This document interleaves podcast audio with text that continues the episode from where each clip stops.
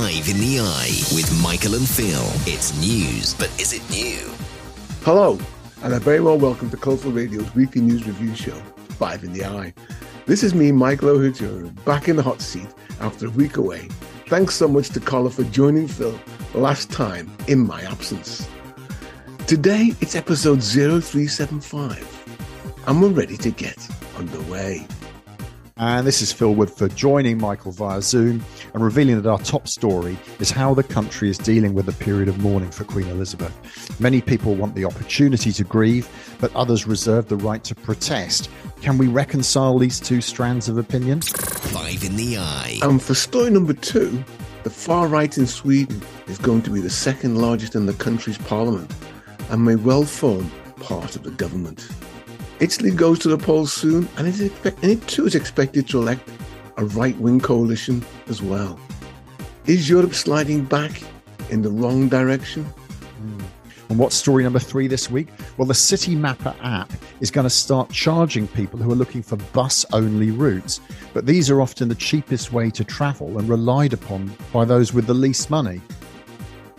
Hmm. And for story number four, it's about Tesla's owners in Norway going on, would you believe, a hunger strike. It's all because no one is listening to them about the faults they claim exist with their Tesla vehicles. And finally, this week, to wrap up the eye, we return to the period of mourning for Her Majesty. The ways in which some businesses and organisations have chosen to show their respect have raised a few eyebrows. We'll delve respectfully into the debate at the end of the show. But for now, that's this week's Five in the Eye. Five in the Eye. Well, we're going to start off this week with the period of mourning um, for Queen Elizabeth.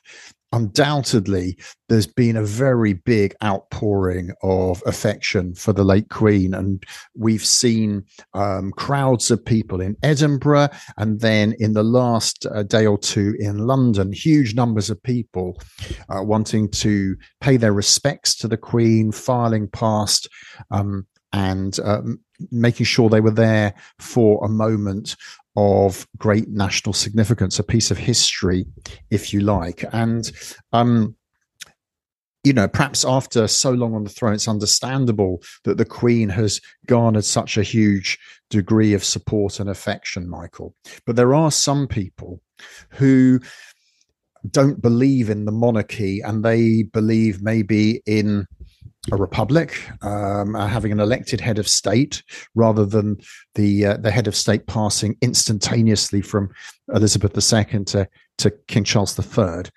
and they have on occasion in the last week been protesting. And some people were arrested some were charged with um, breaches of the peace and other offences and then some people took to holding up blank uh, placards reminiscent of the kind of things we see in Moscow uh, when you know people were protesting the war and they were being arrested for anti-war slogans. So they held up blank cards and blank pieces of paper to test whether that too would get them arrested. And some people are saying, well, look, you know, the Queen was part of the fabric of British life, but so too is the idea of peaceful protest and dissent and so on um, and therefore people should be allowed to protest. Others would say, look, uh, this is very disrespectful. This is uh, this is a period of mourning. People are coming to grieve. They don't expect to see people um, waving banners and, uh, uh, uh and, and and yelling things in the street in front of them. What's what's your take on this, Michael? It's about respect, Phil. Yes, it's an it's a democracy. and We have the right to protest, but at the same time, we have to respect others and this sense of uh, uh, it's my right, and I'll, I'll I'll hail abuse at these people as they pass. I have to admit, Phil, I find myself on the side of the police as they arrest these people, because as because they have the potential to cause uh, mayhem as, as people attack them. I'm minded of um, Extinction Rebellion in, in Stratford. Remember uh, that Stratford morning, a Monday morning, they glued themselves to the, the trains at Stratford, and people pulled them from the train. They dragged them off, and, and people had to go in there to protect them. Because I guess many of us would would agree with the uh, Extinction Rebellion's um, concerns about the environment, but you choose your time and your moment.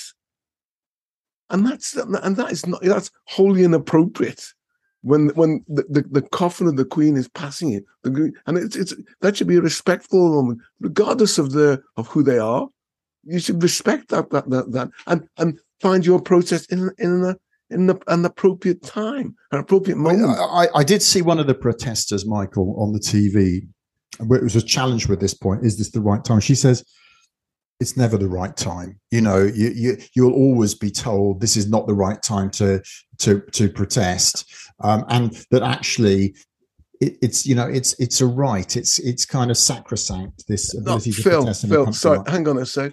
What about those countless, not countless, but there was a number of people who protested for Brexit and against Brexit outside the House of Parliament, day in day out. Come come rain, come shine, they were there. So why aren't these people outside um, Buckingham Palace now? Well, not now with all the floods. That's inappropriate. But but when when when when the Queen was alive, when Buckingham Palace was was was a, was a going concern, and yet it'll come back to be a going concern. They have the right to protest then, you know, to make their protest. Right now, at this particular point, with so many people mourning. It's it's not the right thing to do. We're, yes, we're a democracy. As I say, free speech is right.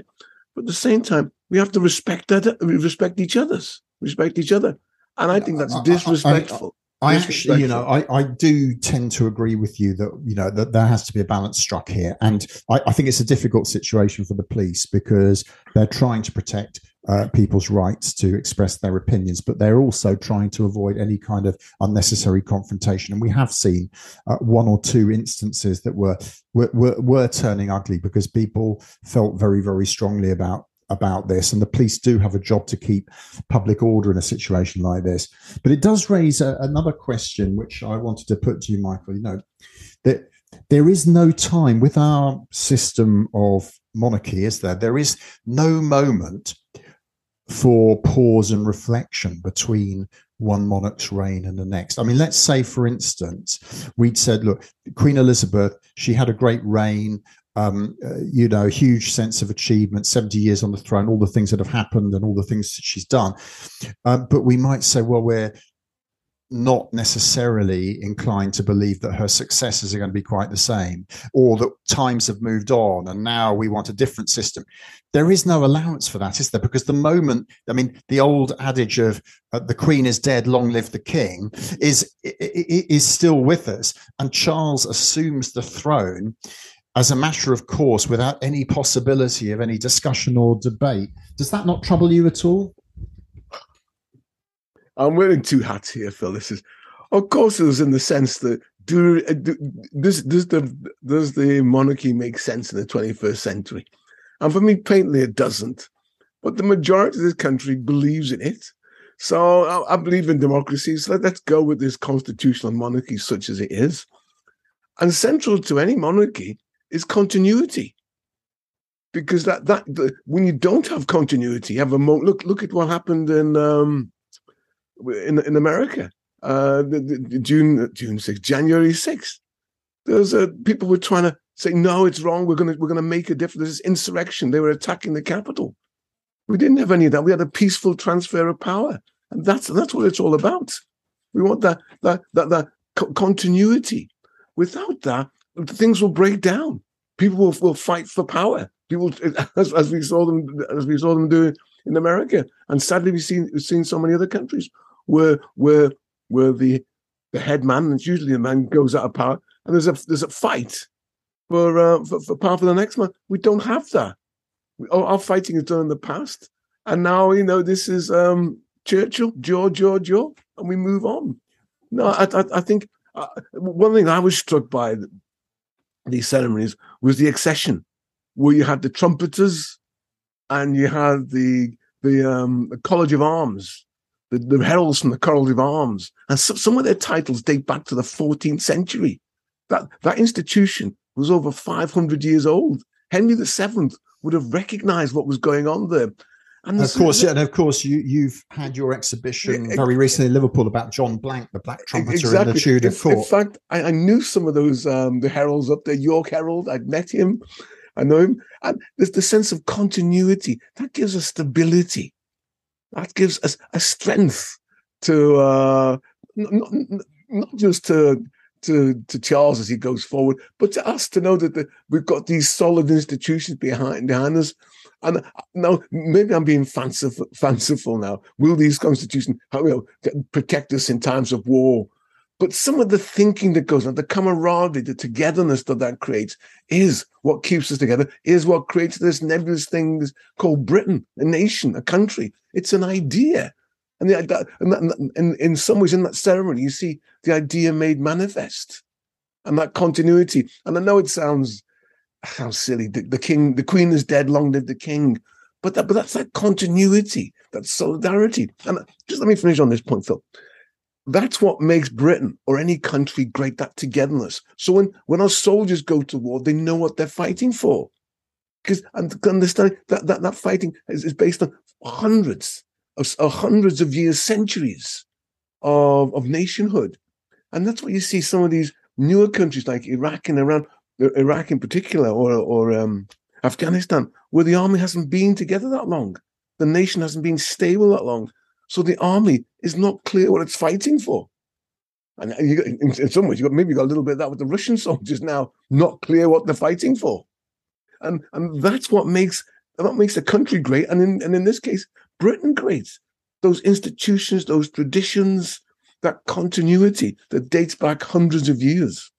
So, Phil, you know, you, you, you can have a go at them, but there's a reason we have those institutions. There is five in the eye. Story number two. Story number two is perhaps one of the most worrying stories we've done in a long time, Phil. It's what's happening in Sweden, where the right wing, the right wing neo-Nazi, based on neo-Nazi, are going to come to power in a so-called democratic member of the European community this, this is populism in, in, in tooth and claw. These, these, these, these, these people were totally against immigration. They, to the point, one of, the, one of their tricks was they, they hired um, a, a, a, train called Bullet to Afghanistan, back to Afghanistan, and, and they drove it around around the, the stations of of um, Stockholm, and now, you know, giving people the opportunity to, to protest and and very much Trumpian in the way they they arouse their, their, their base.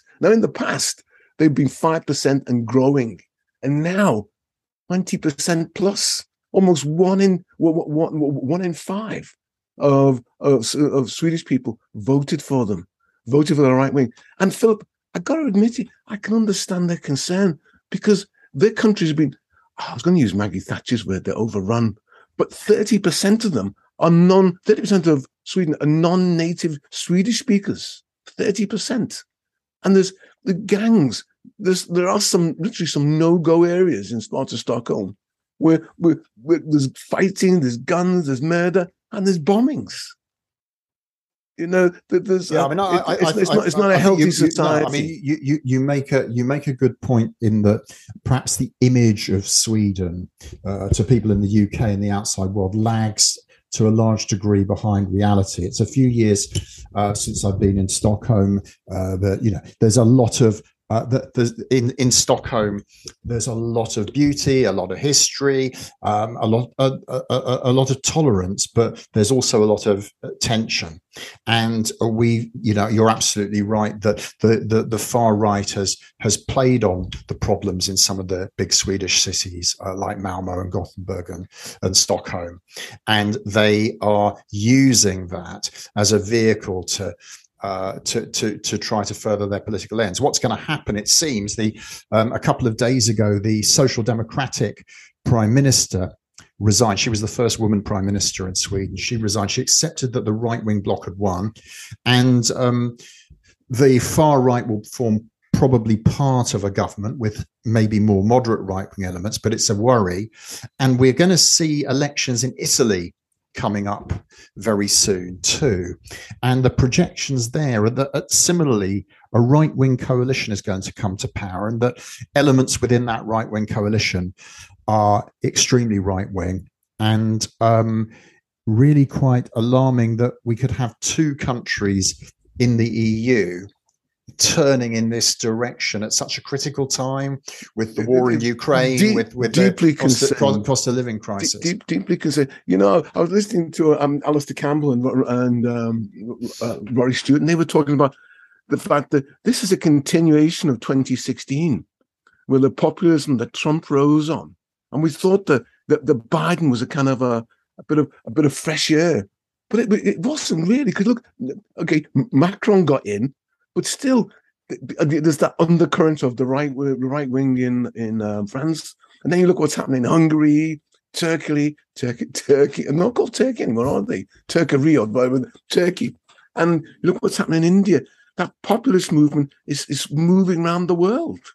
And and then to your point, Phil, when you layer on what's happening in Ukraine and the cost of living, those are all the things that these populists will play on. They'll point to these these the foreigners, these immigrants are causing these things. They are the problem. Well, I mean, there are elements. And- of, and- uh, and- it- it's, it's this is this is quite messy because there are elements of the far right in countries like Italy and France and so on that actually have quite a fond regard for Putin um, and for his um, his hardline uh, hi- his hardline strongman kind of of pose. Mm. There's other elements of the far right that are perhaps less pro Russia, but all the same, anything that sows division in Mm. Europe at this time, when Europe needs to be fundamentally united, is really worrying.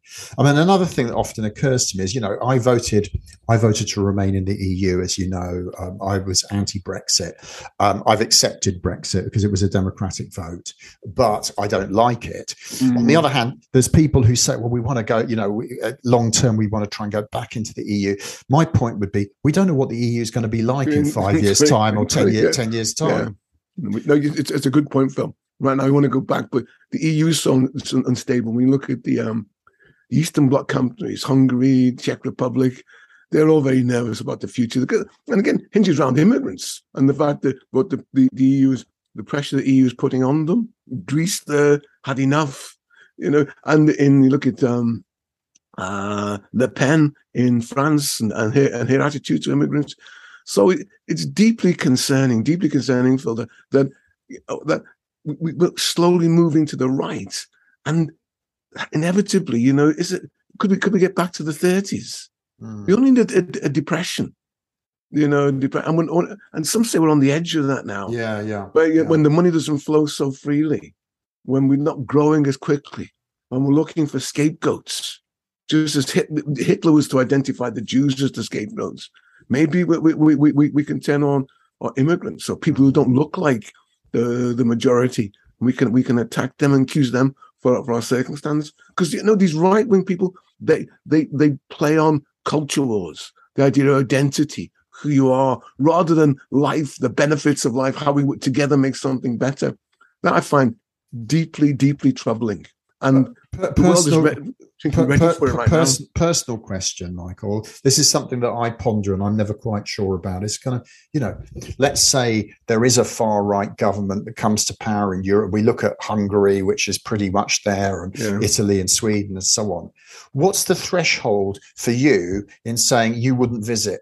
You wouldn't actually go to a country. Well, is it the fact that I mean, you know, because I, I I I think you know Italy's a beautiful country. They've actually Mm. had sixty nine governments since the Second Yeah. World War. This might just be number seventy, and Mm. number seventy one will come along like the like like another bus, you know. And so, are we reading too much into it, or does there come a point where you say, actually, um, the government in a particular country has gone beyond the pale? I'm not comfortable actually visiting, giving, you know, visiting as a tourist, visiting for work. Would you would you ever cross that threshold? I've crossed that Phil now. Uh, America, I've never visited America when, when Trump was there. I've not but having said that, I have no particular desire to travel anywhere now. Okay, I've just come back from from the Czech Republic and Austria, but it was it was good to get back home to London. It was. I have to be honest with you, good to get back to Britain. As I say to many of my friends, excuse me, England, Britain is the least worst place to be black in Europe.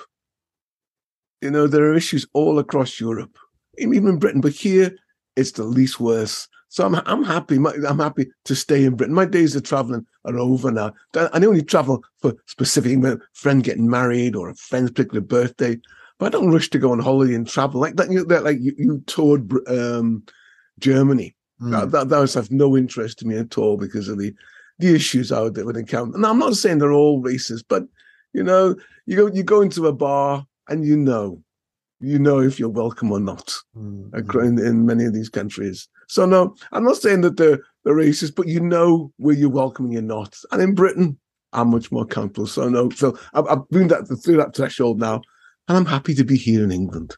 Five in the eye. Story number three this week concerned an app called Citymapper. And this is, you, you, may well use this yourself. It's designed to help you get around, plot a route from one part of London to another, or one part of a, perhaps another city to another. Um, and you can find the best routes by uh, different means of transport. Um, and there was some controversy in the week, Michael, because Citymapper was um, asking people to pay a premium price if they wanted a route that only used buses. And people started pointing out immediately, well, the people most likely to want to use the buses might be people who are actually the poorest because this is often the cheapest way of traveling. Um, and um, part of me says, well, look, these apps are not kind of charities and they're probably in it to make money, aren't they? But does it does seem a bit discriminatory towards people? No, no, no. I feel I think that's that, that's a nonsense way of looking at it, because these people who shot themselves in the foot, because you know, bus there are there are alternatives, more convenient. Apple, um, Apple, Apple, um, Apple Maps, Google Maps, just as efficient. For me, it was a bizarre, absolutely bizarre. Um, uh, reason for moving, uh, having people to pay for buses. When, to your point, I agree with you. These are the least well off. But equally, I know there are many pensioners. They come from out of town. They haven't got they haven't got the um, freedom pass, but they, they can use the bus the bus pass. So maybe they they use them. But um, I would say this. I don't. I don't. I, I try to I try to understand what they're doing here in terms of the money making opportunity you know, is there a latent community there who are ready to pay for the best bus bus bus bus, bus route when there's so many alternatives? As I mentioned, there's Google Maps, Apple Maps. There's even TFL. You know, yeah, the TFL yeah. website. Okay, it's a bit clunky. Yeah, I mean TFL. I've never found TFL a very easy uh, no, site, it, it, site to negotiate. It, it's clunky, but but but but Apple, not, not Apple. I use Google a lot. Mm. Google, it, it's quite straightforward. And it takes yeah, you on the journey quite, quite quite beautifully. And dare I say, it seems to be a tad faster than Citymapper, although Citymapper does have a nice, easy user interface. Hmm. But it's a, but but equally, once you get into Google, it remembers where you've been, it remembers where you're going, gives you the options.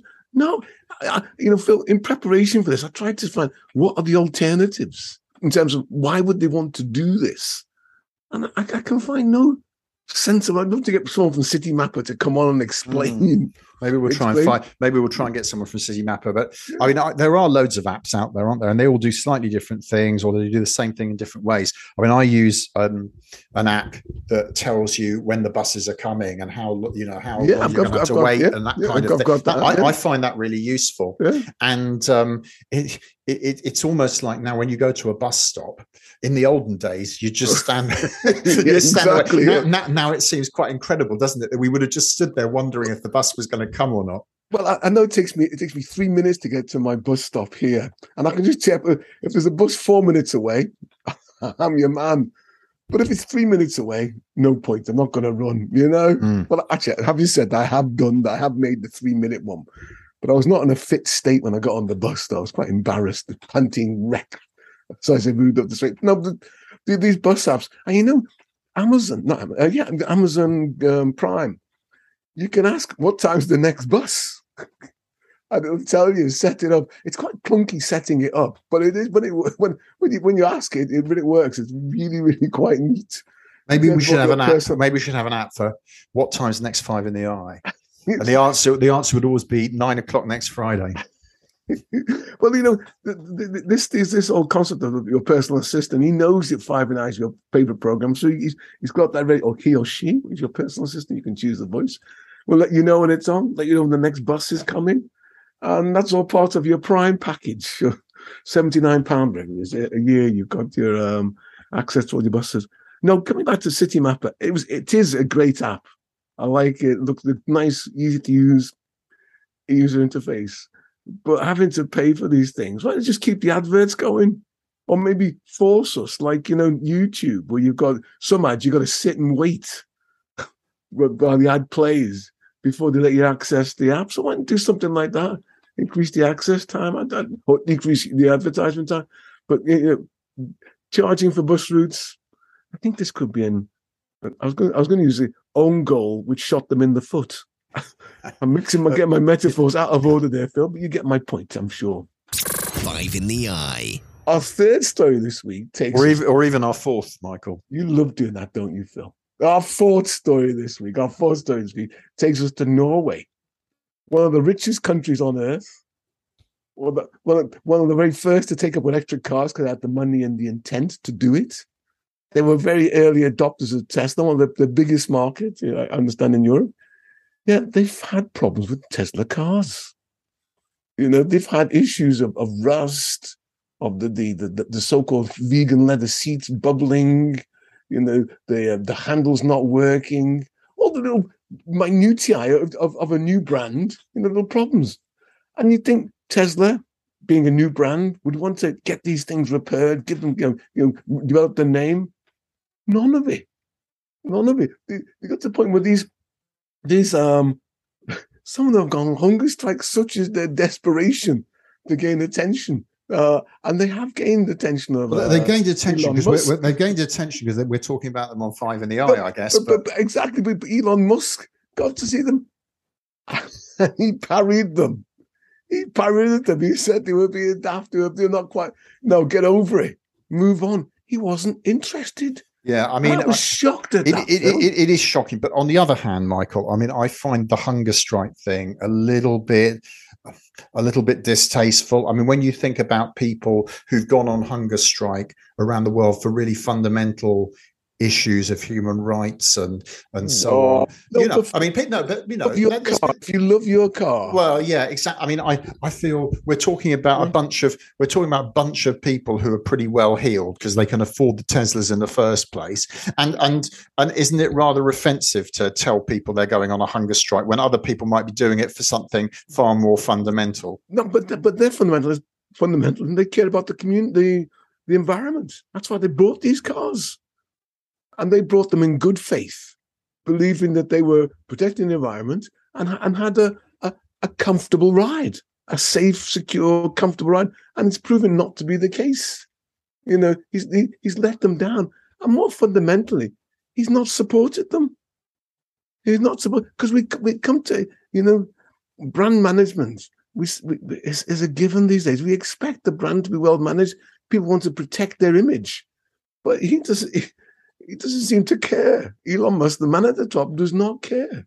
You think he, do you think he's got too distracted, Michael, by trips into outer space and um, plans to inhabit Mars and buying no, Twitter and exactly. all of this kind of he's stuff? Got other things, he's got other things on his mind. Exactly. So, in terms of these, in some ways, you could argue these are all just toy things for him. In terms of coming down to living life like these these Norwegian people are trying to do, it's not. I was going to say not on his radar. He probably owns a radar station somewhere. No, so he's not of no interest to. And the thing that that genuinely saddens me, Phil, that there's a, a bright young brand, Tesla, you know, that that's shake, shake, shake, shaking the car market, and yeah, he seems he seems to be indifferent to it. He doesn't he doesn't care, and we're brought up to believe that brands care. Brands care for their customers and they look after them you know, I mean, the, the, the length of uh, problems with these cars is enormous. Is yeah, it, he dismisses them. Is there something about the, the Tesla in Norway that is particularly problematic? I mean, surely Tesla's a Tesla is a Tesla, and exactly, is, is, this exactly. are these problems not being experienced by people in other countries well, too? Maybe maybe that the hunger strike is what's got them the attention. The fact that the only way they can get is do something extreme like that. You know, the, the, it's it's just it's just bad taste. bad taste, you know. And he, I, saw one of his tweets. He said, "What does he say?" He says, "This is him being cynical." On good advice, on the advice of a good friend, I've been fasting periodically and feeling healthier. Fasting, you know, thinking, I mean, eating less can make you healthier. You know, he's he's just missing the point of all these things gone wrong. What does it say if you're going to buy a new car, a new new car, then make sure, or a new new anything, make sure you're buying it from someone who's who, who does believe in brand values and wants to wants to grow the brand and, and keep you happy. His indifference to his, uh, his customers' needs and wants. When you look at the list, it's just enormous. So, uh, can I recommend Tesla? Oh, this is challenging. This is challenging. I have to say, hmm, Five in the eye. Story number five this week. We return to Queen Elizabeth II, and there has been some commentary about the um, the different ways in which businesses and organisations think it appropriate to pay respect to the Queen. And perhaps the most high profile one in the last week was the decision by Center Parcs, the holiday uh, company, to tell people they were shutting the holiday parks on the day of the Queen's funeral. And if you were booked in there, uh, you had to move out for 24 hours. And you can imagine there was a bit of a rumpus on social media about that. And they, they partially reversed that plan. But all kinds of other weird things have been going on, Michael.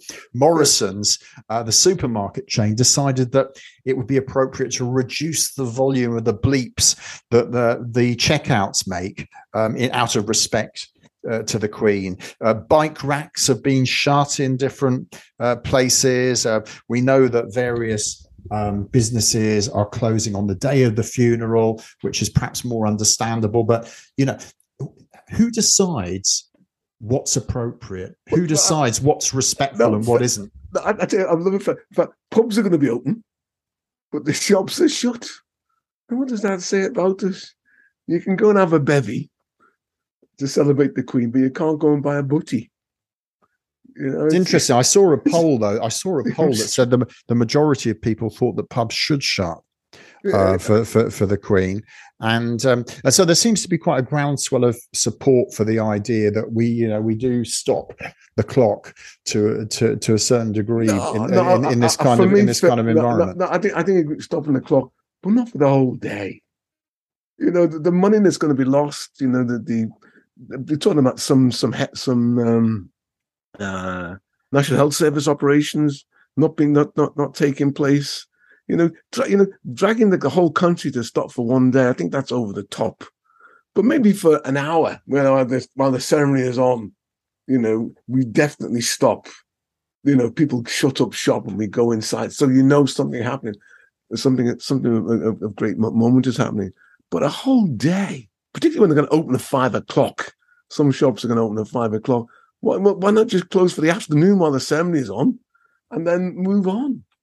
You know, uh, the the the, the, the Met off the Met Office in the immediate aftermath of the announcement of the, the, the, the Queen's death, the, the, Met Office said that they would no longer be issuing long range forecasts, so they'd only be doing daily forecasts, and that also caused a bit of bit of confusion on social media. What what is it? What exactly is it that's disrespectful about forecasting the weather more than a day ahead? And where, how do how do people come to these extraordinary conclusions? Well, one wag uh, on the Wetherspoons said they they'd shut their condom dispenser in respect for the Queen, and it turned out to be a, a, a spoof, a hoax. But you know, it just underlies the fact that maybe we've gone a little bit too far in this uh the queen is dead long live the king. This kind of playing homage.